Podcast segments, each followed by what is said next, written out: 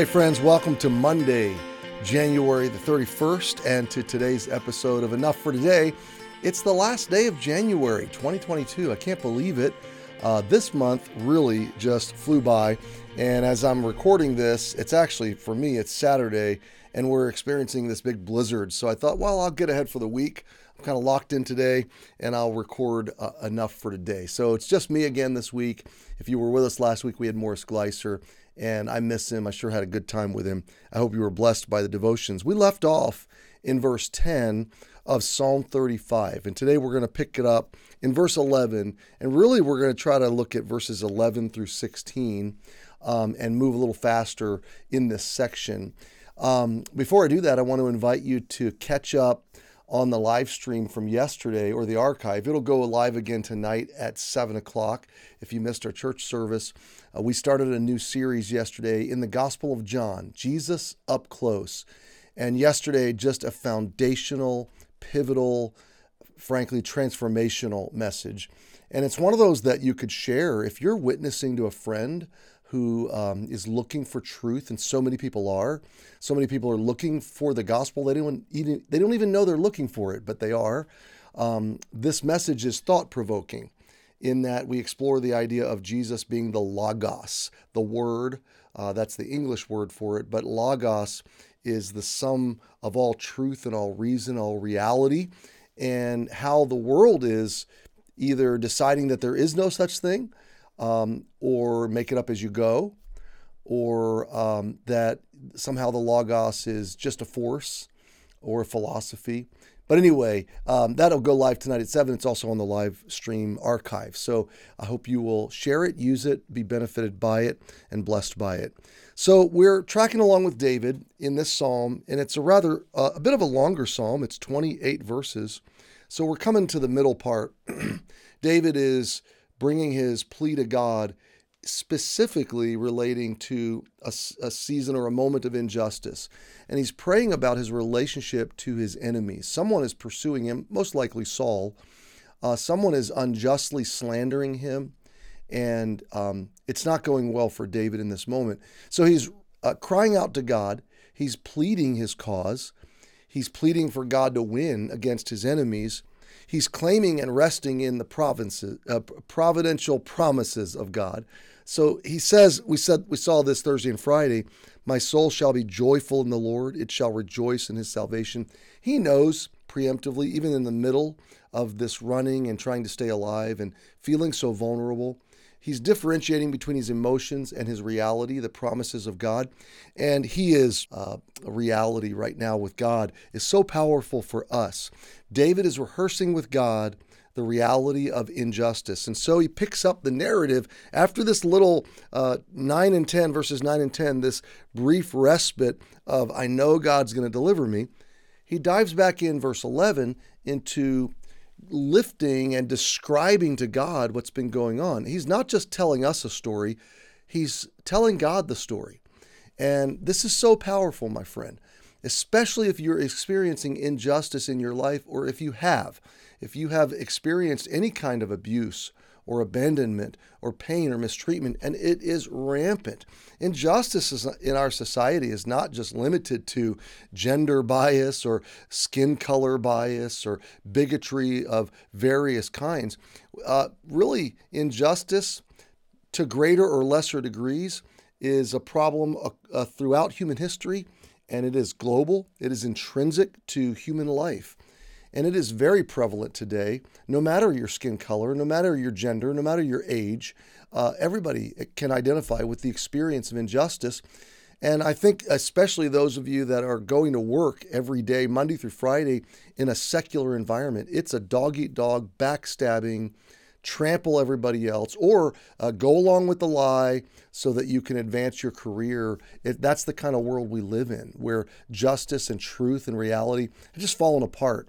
And so it's everybody's kind of in a self-protectionistic mode, including Christians, unfortunately. Well, verse 11, David says, I'm going to I'm going to tell God about my situation. And that's what's so powerful about this. So let's read it together. False witnesses did rise up. Can you identify with that? Anybody ever lie about you? They laid to my charge the things that I knew not, So they're saying things about me that have never, not only have they never occurred, I, I've never heard of them, and there's lies going on behind my back I don't even know about. They rewarded me evil for good to the spoiling of my soul. Uh, that's a that's a, a a deep statement. Okay, spoiling is is to rob the resources from something. Okay, so David says they're they're draining me, they're draining my soul. They've rewarded me evil for good. He's going to explain that in a minute, but he has done nothing but good to these very people that are now rewarding him evil. Has that ever happened to you? It's a miserable place to be. And if you let it, like David was letting it, it will devour you inside. It'll eat you up. The spoiling of your soul. Okay. You'll be restless. You'll be thinking about it while you're trying to sleep. You'll wake up thinking about it. A little thing will trigger it. A little uh, reminder, a little a photograph, a tweet. I mean, uh, something little will trigger the injustice and it will eat you. It will it will be like a like a decaying, rotting cancer eating the resources of your soul. And by the way, those are resources you need in your life. You need them to love other people. You need the peace and hope of God and the promise of God driving you forward because other people need that from you. And so it's it's this juxtaposition of David has a life to live and a purpose to fulfill, people to love and bless, a person to become, we could say. And yet, the, the slander, the injustice, the lies, the abuse that he's been the victim of is spoiling him. It's, it's eating him up. Look at verse 13. He continues to describe, But as for me, when they were sick, my clothing was sackcloth, and I humbled my soul with fasting and prayer. Fasting and my prayer returned into my own bosom. What is he saying? This enemy, at some point was sick, and David viewed himself as a servant and as a spiritual co laborer and warrior and stood in the gap. Yeah, when he was sick, I humbled myself and fasted and prayed for him.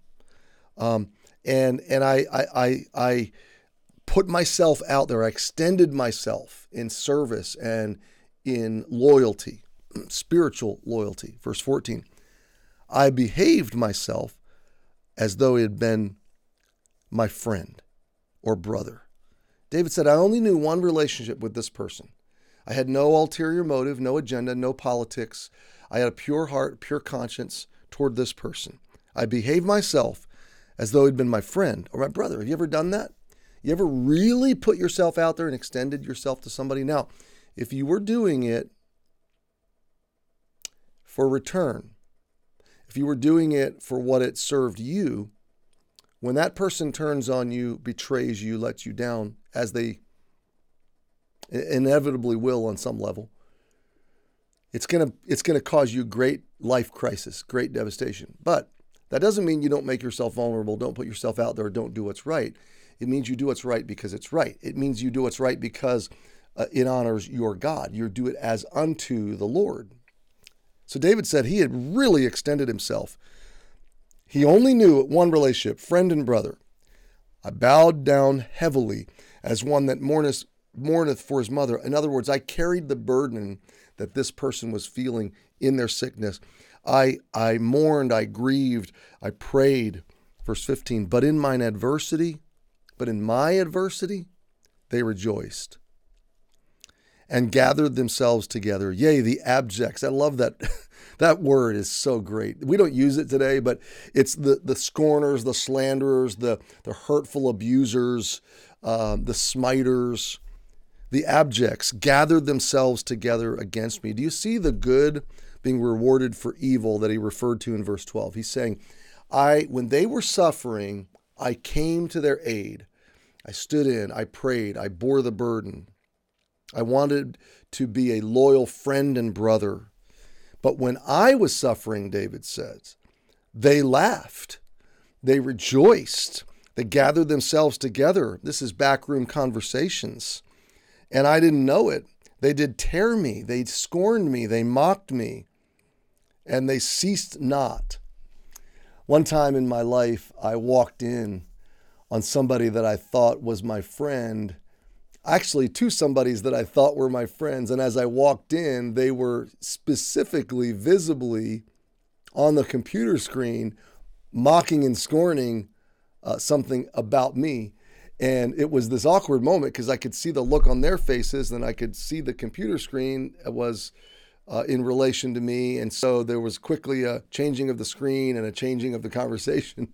And it took me a while to process that, but I was like, yeah, that, they were scorning me. They were laughing at me. They were mocking me. Uh, but it's kind of like David's saying is, you know, behind my back, they were so happy that I was suffering and that they were tearing against me. I knew it not. They did tear me and ceased not. With hypocritical mockers in feasts, they gnashed upon me with their teeth. Modern vernacular might be they went out to dinner and, and they trash talked me. Um, that's what they did. They mocked me. Um, so David is, is really, number one, experiencing genuine injustice in a relationship that he had known only pure motives, brotherly affection, loyalty, uh, friend, uh, loyal friendship, and spiritual uh, service and support. He wanted to extend himself, uh, and he did, and it was rewarded with evil. So, what is his answer? Okay, of course, it's he says it's spoiling me, it's devouring me. But what is his answer? He takes it to God. He rehearses the injustice. He rehearses the experiences to his God. My friend, that's what I want to leave you with today. Whatever kind of backstabbing political agenda you've experienced from people that you thought were your friends, don't get embroiled in the drama. Don't let it spoil your soul. Take it to your God because He can change the situation. We'll leave it there for today. We'll pick it up here tomorrow. Happy Monday. See you tomorrow.